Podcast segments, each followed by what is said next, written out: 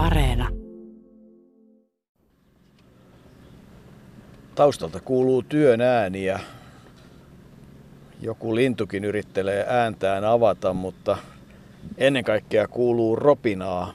Malmin hautausmaa ei tällä kertaa näytä hautamiehille parhaita puoliaan, kun ollaan muistelemassa yhtä suomalaisen urheilun värikkäimmistä hahmoista. Liekö niin, että ainakin meidän aikakautemme ihmisille sana purtsi sanoo aika paljon? Joo, ja se sanoo ennen kaikkea sen takia, että nimenomaan kun häntä ruvetaan muistelemaan, niin heti ruvetaan puhumaan purtsista. Minä henkilökohtaisesti mä oon sellainen, että en mielelläni käytä ihmisistä heti, joita en tunne, ne etunimeä tai lempinimeä, mutta Pertti Purhonen tulee aina mieleen purtsina. Kyllä hän oli purtsi meille kaikille, näin, näin se on nähtävä. Hän oli Suomen Cassius Clay, samantyyppinen urheilija ja Cassius, myöhemmin Muhammad Ali oli Purtsin suuri ihanne. Eli Purtsi lähti samalla tavalla kuin Cassiuskin, puhumalla ja nyrkkeilemällä. Niin, hän oli kuitenkin nyrkkeilijä, sen takia hän tässä kivehakatut sarjassa on jos puhuttaisiin värikkäistä suomalaisista julkisuuden henkilöistä ja niistä tehtäisiin sarjaa, niin varmaan Purtsi olisi mukana siinäkin, koska hänen elämänsä se on jonkinlainen omituinen yhdistelmä aikansa Matti Nykästä, Kalevi Keihästä, Niilo Ylivainiota, Billy Grahamia ja Kai Palmania. Siinä tuli juuri sopivat nimet, jotka tuota, voidaan ominaisuuksiltaan – purtsiin yhdistää tai purtsissa yhdistyy sitten monien näiden mainittujen ominaisuuksia. Jotkut hyviä, jotkut huonoja. Tiedän, Purtsi on kyllä hyvin ristiriitainen persona. Kun häntä rupeaa miettimään, niin ja kun lukee niitä artikkeleja, joita on paljon, Purtsihan oli julkisuushakuinen, niin niistä saa sellaisen käsityksen, että ei oikein aikalaisetkaan ja, ja hänestä juttuja tehneet ihan tarkkaan tienneet, millaisesta henkilöstä on kysymys. Osa epäili koko Purtsin touhua, oliko hän alkoholisti, oliko hän uskovainen, oliko hän muiden auttaja, oliko hän hyvä nyrkkeilijä. Jotkut olivat taas sitä mieltä, että oli, oli ja oli. Eli ristiriitoja, valtavasti ristiriitoja hänen tällaiseen historiaansa kyllä sisältyy. Pertti Ilmari Purhosen tie, se lähti liikkeelle Helsingin kruunuhaasta – Jatkosodan keskellä 14. päivä kesäkuuta 1942 hän syntyi ja sai elää tätä elämää 68 vuotta, kunnes 5. päivä helmikuuta vuonna 2011 hän Porvoossa menehtyi pitkällisen sairauden jälkeen, mutta kyllä tietyllä tavalla hänen elämänsä on sellainen, että tuskin hän päivääkään siitä olisi vaihtanut pois. Siihen lapsuuden maisemaan kuuluu paljon jalkapalloa, pahantekoa, erilaisia kepposia, mutta myös nyrkkeilijä. Ja Börje Grönruus on se nimi, joka hänet aikanaan vei nyrkkeilyn pariin pikkupoikana.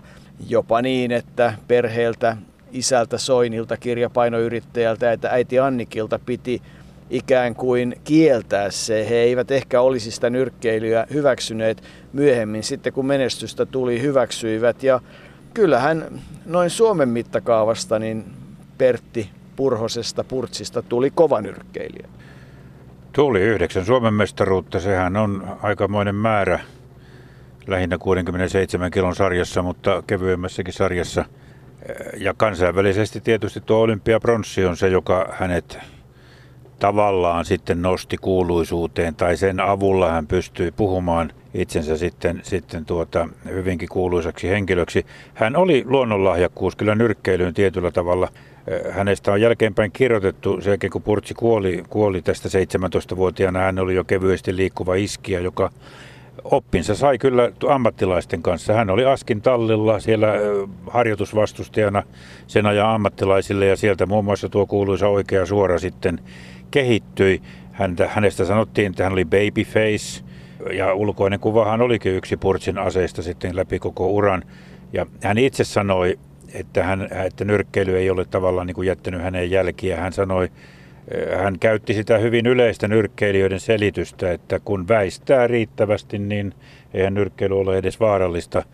Tietysti on selvää, että Purtsikaan ei voinut kaikkia lyöntejä väistää, mutta niin hän usein mielellään sanoi, että väistäminen on tärkeää, niin kuin se tietysti onkin. Mutta hän oli erittäin hyvä iskiä, vaikka oli hentoinen ja tuollainen Babyface, niin kuin lempinimensä oli, niin hän oli kyllä hyvä iskiä ja, ja tuota oikeaa suoraa sitä Suomen oloissa ainakin pelättiin.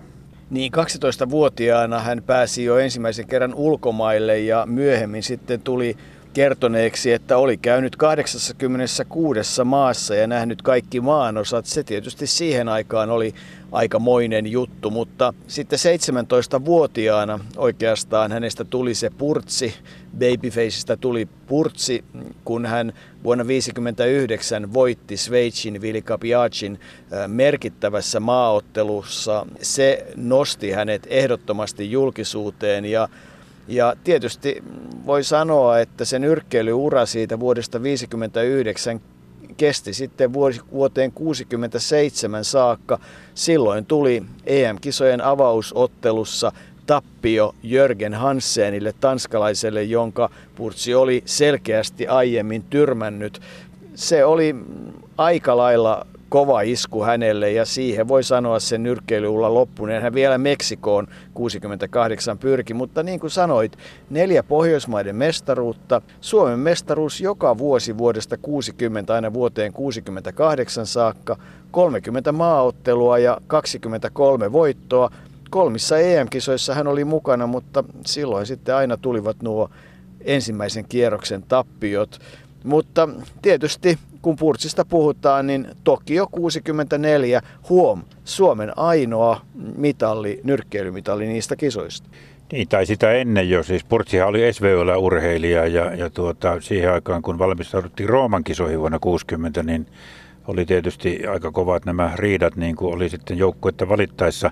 Purtsin monet odottivat pääsevän mukaan Rooman kisoihin, mutta hän ehkä vähän yllättäenkin hävisi sitten katsastusottelussa Väinö Järvenpäälle ja ne olympiakisat menivät sivusuun, mutta sanotaan, että esimerkiksi Purtsin ja Yrjö Sikiön väliset ottelut Messuhallin kehässä olivat aina tuommoisia tapahtumia nimenomaan sen takia, että siinä olivat vastakkain ikään kuin SVUL ja TUL. Mutta se 64 Tokion kisat sitten jäivät Purtsi ainoaksi olympiakehää tapahtumaksi, mutta pronssimitalihan sieltä oli tuloksena ja, ja kyllä tuo pronssimitali on jäänyt monen muistiin on olemassa suomalaisia pronssimitalisteja, joista kukaan ei tiedä mitään, mutta Purtsille se oli lähtökohta sitten loppuuralle.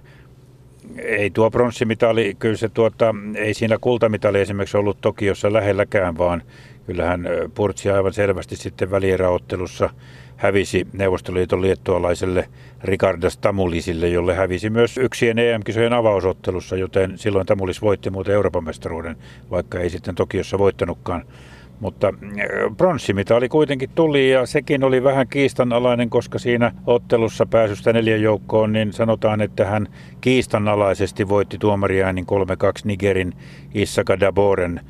Mutta pronssimitali, mikä pronssimitali? Hoetaan sitä nyt niin, että tiedetään, kenestä on kysymys ja mistä on kysymys.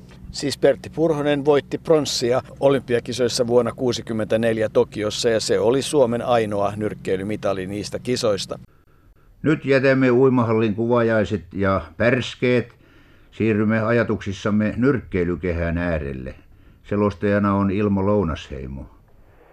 Nyt on kehässä Suomen välisarjan toivo, Pertti Purhonen, ja siellä kotona on aiheellista pitää peukkuja pystyssä, sillä hän ottelee täällä parhaillaan australialaista Francis Robertsia vastaan. Ensimmäinen erä on jo mennyt, Purhonen hallitsi pitkillä suorillaan sitä ja nyrkkeli erittäin tyylikkäästi ja puhtaasti. Ja toinen erä alkoi juuri.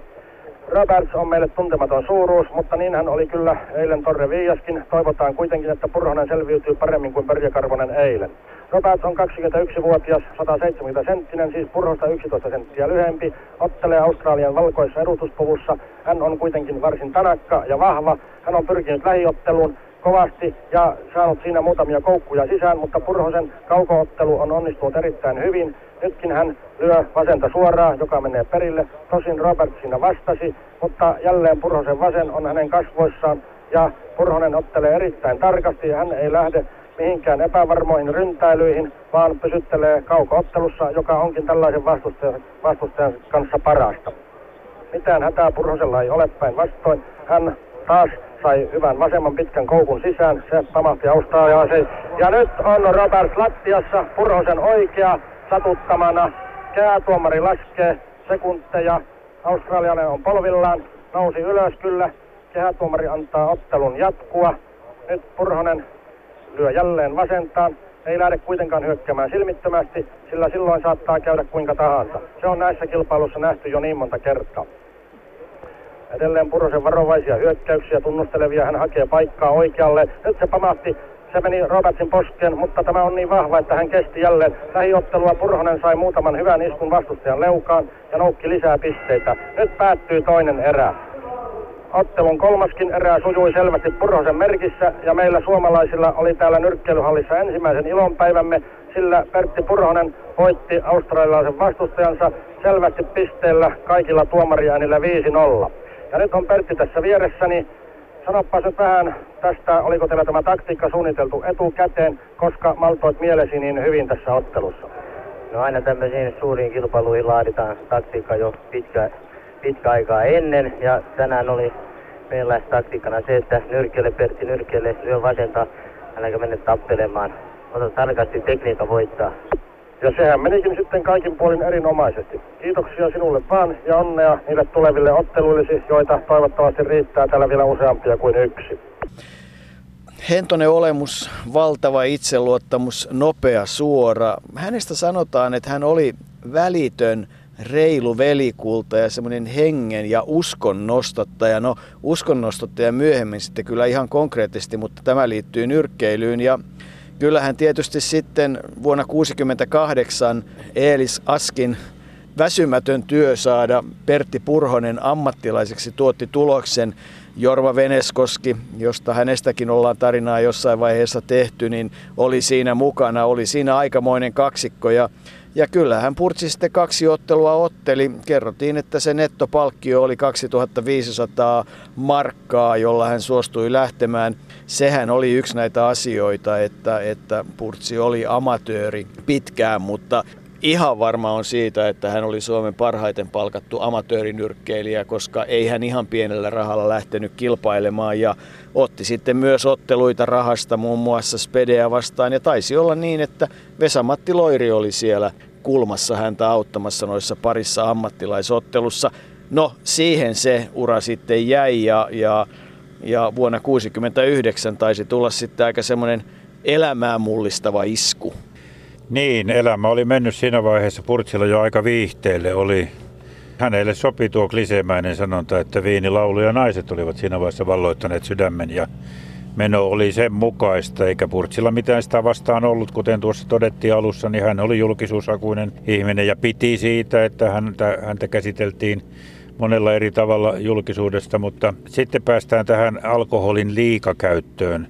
Eli hän tunnustautui sitten alkoholistiksi, josta monet ovat sitten ihmetelleet, että ei hän kyllä todellakaan varsinaisesti ollut alkoholisti, koska ei hän niin paljon sitä viinaa juonut, mutta hänelle itselleen lähtökohta viinajuonnin kokonaan lopettamiselle oli, oli sitten vuonna 1969, kun hän istui eräänä krapula-aamuna Possen Grovissa Kalevan kadulla ja siihen tuli sitten lähettyville vanhahko mies, josta Purtsi ei pitänyt lukemaan lehtiä ja jostain syystä Purtsilla sitten siinä ratkesi ja hän veti kenties juuri tuon kuuluisan oikean suoransa ja siinä vanha mies putosi lattialle.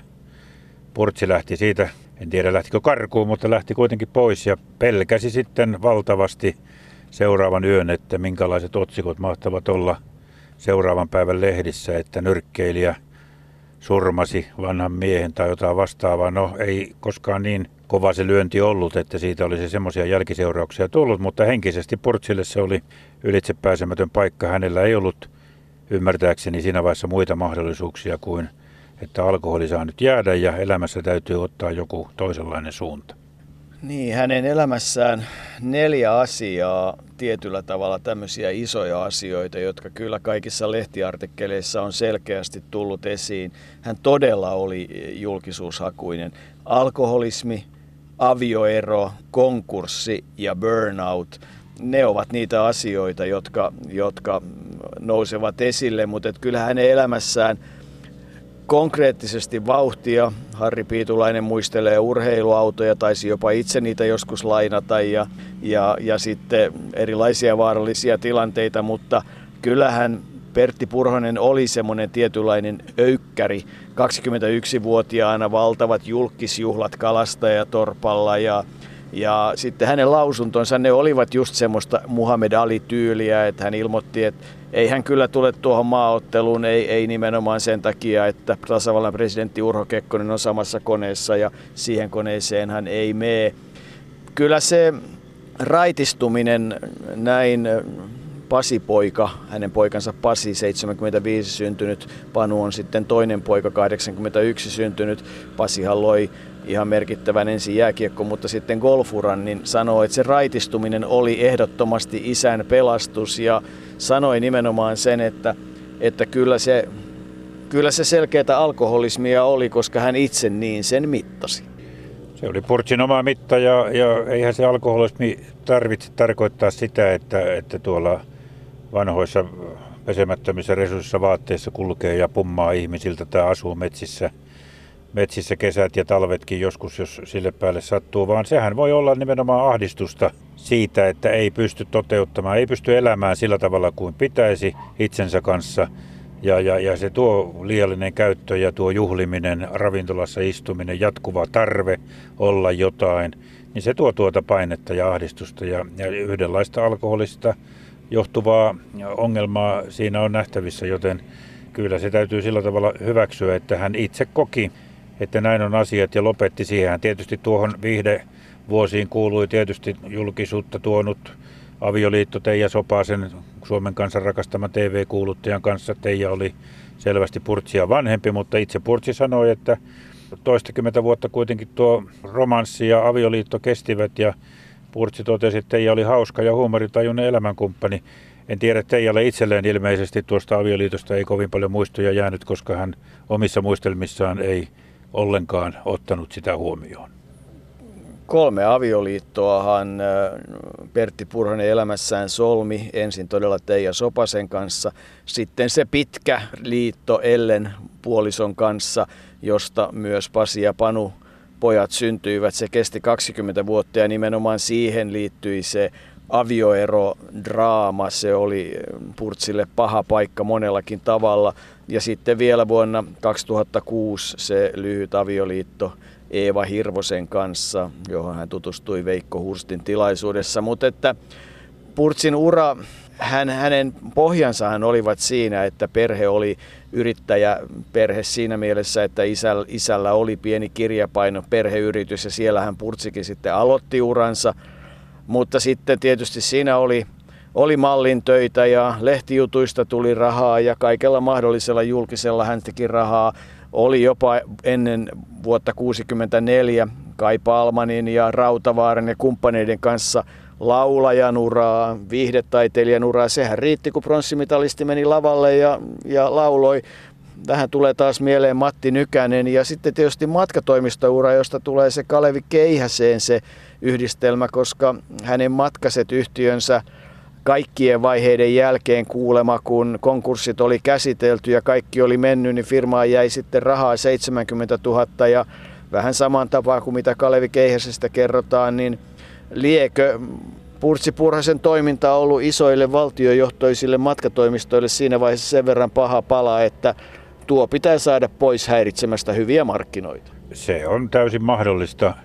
Kaikki nuo, mitä luettelit, nuo Purtsin elämän kriisikohdat, niin nehän kyllä hyvin selkeästi toi sitten esille lehdistössä. Eli hän antoi haastatteluja. Hymylehti oli alussa hyvä yhteistyökumppani ja tietysti tuotti myös tietyllä tavalla korvausta Purtsille itselleen. Kyllähän sitä rahaa sai näistä lehtijutuista aika monista. Mutta kaiken hän kyllä tilitti avoimesti yleisölleen. Ja, ja osittain se varmasti johtui siitä, että hän, hän, hänessä oli tuommoisia narsistisia piirteitä, jotka estivät pitämästä tiettyjä asioita yksityisenä. Kaikki piti kertoa ja kaikki piti jakaa ja ne ovat hyvinkin dramaattisia ne hetket, jolloin hän on kuullut matkatoimiston konkurssista tai avioero, avioero Ellenistä, jonka kanssa kuitenkin kaksi lasta, kaksi poikaakin oli, niin tapahtui sitten, hän on kertonut siitä laajasti, miten hän tuli Aasian suuntautuneelta puhematkaltaan. Siellä hän oli muun muassa kaatanut kansaa Indonesiassa ja ja tämmöistä Niilo Ylivainion tapaista toimintaa oli, oli hänen mukaansa sillä reissulla ollut, niin Ellen ei ollutkaan vastassa lentoasemalla ja sitten lopulta kun tuli kotiin, niin Ellen oli sanonut, että ei ole mitään puhumista, ei ole mitään selitettävää Ellen oli rakastunut johonkin Purtsin auttamista eh, henkilöistä, kriisipalveluhenkilöistä ja näin siitä sitten tuli aveero. Mutta kaiken tämä Purtsi on selittänyt sitten näissä lehtijutuissa hyvin avoimesti, joka, joka jos, jollain tavalla tuntuu siltä, että siinä on tämmöistä julkisuushakuisuutta liiankin paljon mukana. Niin, mutta sitten kuitenkin se toinen puoli, hän oli hyvä ja tiukka isä perheelleen ja, ja jotenkin haluan uskoa, että se parikymmentä vuotta Ellenin kanssa, johon sitten liittyi tietysti tämä vahva uskoon tuleminen. No siinäkin on hyvä määritelmä se, että, että kyse on uskosta, ei uskonnosta. Ja hän sai vuonna 2003 sosiaalineuvoksen arvonimen. No ei sitäkään nyt sitten ihan anneta ihan kelle tahansa ja ihan ilman mitään ansioita. Taitaa olla, että aika iso ryhmä Esko Ahosta Matti Ahteeseen oli siinä takana ja se kaikki juontaa siihen ajanjaksoon, joka Purtsille on ollut hänen elämänsä. Eli 70-luvun lopusta aina sitten vuoteen 1995-1996 kriisipalvelu, jonka toiminnanjohtajana ja pyörittäjänä hän oli, joka tarkoitti jopa 100 000 kilometriä autoilua vuodessa ja auttamista, ihan vilpitöntä halua auttaa. No, se kaikki alkoi siitä, että tohtori ja psykiatri Anja Kauppala soitti hänelle 70-luvun lopulla ja, ja sitten perustettiin kriisipalvelu ensin Etelä-Hesperian kadulle Helsinkiin ja sitten Vuosaaren kartanossa se toimi.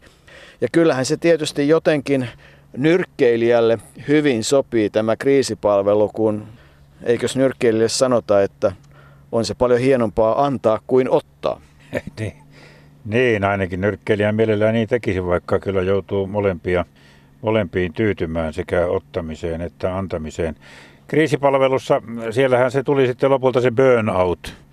Purtsi varmaan omistautui sille työlleen. En mä usko, että se sosiaalineuvoksen arvonimi on turhaan hänelle ajettu. Olihan siinä, niin kuin sanoit, tunnettuja suomalaisia takana. Ja kyllähän Purtsi varmasti arvonimensä ansaitsi, mutta sitten se burnout, että hän itse sanoi siitä, että oli tehnyt kriisipalvelun puitteissa työtä 14 vuotta yötä päivää. Ennen niin täyteläinen elämä oli muuttunut kuluttavaksi arjeksi, iloiset asiat innottomaksi aherrukseksi. Olin väsynyt, kärttyisä ja hajamielinen. Minulla oli myös vaihe, jolloin haukottelin satoja kertoja päivässä, vaikka kävin lenkeille ja hoidin itseäni. Kyllähän se kaikki nuo kuvastavat sitä burnout-ilmiötä ja ja, ja se, siitä varmasti oli sitten kysymys, vaikka tiedä sitten kuinka paljon hän todella niitä töitä oli tehnyt. Kriisipalveluhan ajautui sitten taloudellisiin vaikeuksiin.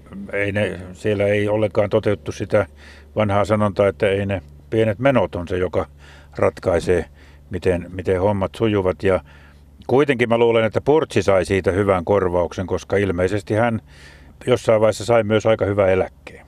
Niin, Toinen asia on tietysti se, että sen kriisipalvelun loppuvaiheisiin sitten liittyy kyllä jo se orastava vakava sairastuminen ja Alzheimerin tauti ja se burnout, joka aiheutti sen, että että ainakin jollain tavalla sen kriisipalvelun vaikeudet kulminoivat niihin pariin vuoteen, jolloin Purtsi ei pystynyt siinä operatiivisessa toiminnassa olemaan.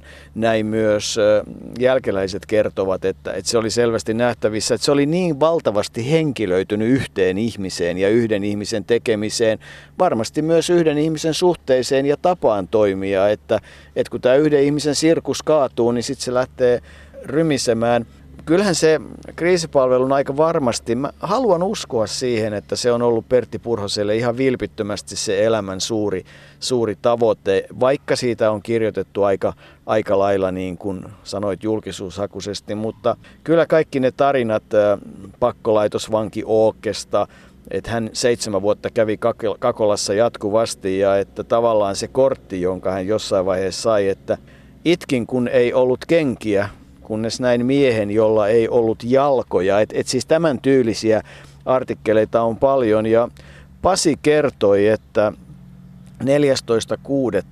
jo Purtsin kuoleman jälkeen, niin eräs autettavista soitti ja sanoi, että, että hän tulee soittamaan sinulle joka vuosi niin kauan kuin elää Purtsin syntymäpäivänä, koska Purtsi oli auttanut niin monia sen kriisipalvelun kautta joko henkisesti tai, tai fyysisesti tai muulla tavoin. Et kyllähän ne niin kuin kovin tämmöisiä herkkiä tarinoita on, mitä kaikkea siihen liittyy. No, kun sitten selvitellään, että ketkä olivat hänen ystäviään, no sieltä lapsuudesta löytyy nimiä aina Esko Salmisesta Frederikkiin saakka, mutta ilmeisesti yksi semmoinen todellinen ystävä hänen elämässään oli sinullekin Arto hyvin tuttu Osku Kanerva. Osku Kanervan kanssa hän poikien piti ruveta myöskin laulutähdiksi ja perustaa ravintolaa ja mitä kaikkea juttua sitten oli Osku. Oskuhan oli sydämellinen ihminen, ei tästä monta vuotta ole kun Osku vielä tapasi, mutta sitten hän on menehtynyt tuolla Floridassa, missä hän asusteli sitten eläkepäivillään. Oli ravintoloissa portserina, mutta hän oli, ja Osku oli hyvä ystävä. Kyllä Oskun ystävyys oli, oli varmasti Purtsille tärkeää. Se kun puhuit tuosta noista autetuista, niin Purtsin tapa auttaahan oli lähinnä kertoa siitä omasta elämästään ja niistä ongelmista, joita hän oli kohdannut ja joista hän oli selviytynyt. Ja kun Purtsi oli julkisuuden henkilö, niin se varmasti oli aika merkittävää sitten monellekin ongelmalliselle ihmiselle saada tietää, että joku sellainenkin, jolla oli ikään kuin riittävästi varallisuutta ja elämä luulisi, että elämä käsissään ei ollutkaan pystynyt sitten elämään, toteuttamaan elämäänsä, vaan joutunut vaikeuksiin, niin se oli varmasti yksi tapa, jolla, jolla moni sai apua ja, ja tuota, ei sitä sovi millään tavalla epäillä. Ja kyllä sosiaalineuvos Purhonen on varmasti auttanut monia ihmisiä. Tuo Portsin poislähtö oli sitten kyllä tietysti aika tavallaan traaginen. Siihen liittyy tuo viimeinen avioliitto Eeva Inkeri Hirvosen kanssa. Hirvonen oli Virpi Miettisen ystävätär ja, ja he tapasivat sillä tavalla, kun Virpi Miettinen monia ongelmia elämänsä aikana myös kohdannut Missi Porvoosta oli pyytänyt Eevaa Veikko Hurstin, Hurstin hengelliseen tilaisuuteen, jossa hän oli puhumassa yhdessä Purtsin kanssa ja siellä nämä sitten tapasivat, mutta Purtsi oli jo siinä vaiheessa sairastunut, vaikka itse ei sitä koskaan halunnut myöntääkään. Se oli vaikea asia, Alzheimerin myöntäminen Purtsi Pertti Purhoselle. Naimisiin mentiin sitten niin, että Purtsi oli silloin jo hoitolaitoksessa, mutta sai hääyön ajaksi sitten olla kotona. Ja kyllä vielä 2007 vuosi avioliiton jälkeen tarkoitus oli, että Purtsi olisi muuttanut Eevansa kanssa yhteen, mutta muuttokuorma jäi pihalle, koska, koska taju meni ja hän joutui sitten sinne hoitolaitokseen ja siellä hän sitten oli kuolemaansa saakka. Eeva käytti häntä kirkossa, rullatuolissa, pyörätuolissa ja, ja, ja vähitellen meni liikuntakyvykyy kokonaan ja sitten meni puhekykykin ja ne viimeiset vuodet olivat varmasti kovin raskaita aina sinne 2011, jolloin sanotaan näin, Purtsille koitti sitten vihdoin viimein vapaus. Mutta edelleenkin jälkeläiset totesivat, että, että tietyllä tavalla, vaikka siihen elämään todella mahtuu niin paljon, niin jotenkin jäi sellainen tunne, että Purtsi ei, ei siitä päivääkään olisi vaihtanut pois. Ja kyllähän hän todella teki pitkään muun muassa radio-ohjelmaa ja kyllähän se teema oli silloin tavallaan selvä, että kaveria ei jätetä. Ja, ja toinen sitten, mitä hän jo aika useinkin totesi, oli se, että alkoholismi on kuolema vähittäismaksulla, eli, eli kyllähän niin kuin ne viinan kirot toi esille. Ja kyllähän Pertti Purhonen pikkusen näin urheilun osalta mietityttää se, että jos ei olisi syntynyt niitä riitoja Valle Reskon kanssa silloin ennen Meksikoa ja, ja Purtsi olisi vielä laittanut itsensä Meksikoon kuntoon, olisiko hän siellä pärjännyt ja mitä sitten olisi tapahtunut? No, Vuonna 2008 hänet nimettiin suomalaisen nyrkkeilyn Hall of Fameen ja hienoa on tietysti se, että kaikki hänen SM-mitallinsa ja myös sitten se nyrkkeilyn pronssimitali olympiakisoista Tokiosta, ne löytyvät urheilumuseosta, joten kyllähän Purtsin, Purtsin muisto sitä myöten elää, mutta eniten se varmasti elää sen kriisipalvelun ja, ja sen työn kautta. Kyllähän ihan vilpittömästi varmasti halusi tehdä hyvää. Minusta se muisto elää parhaiten sen kautta, että me kaikki muistamme hänet Purtsin.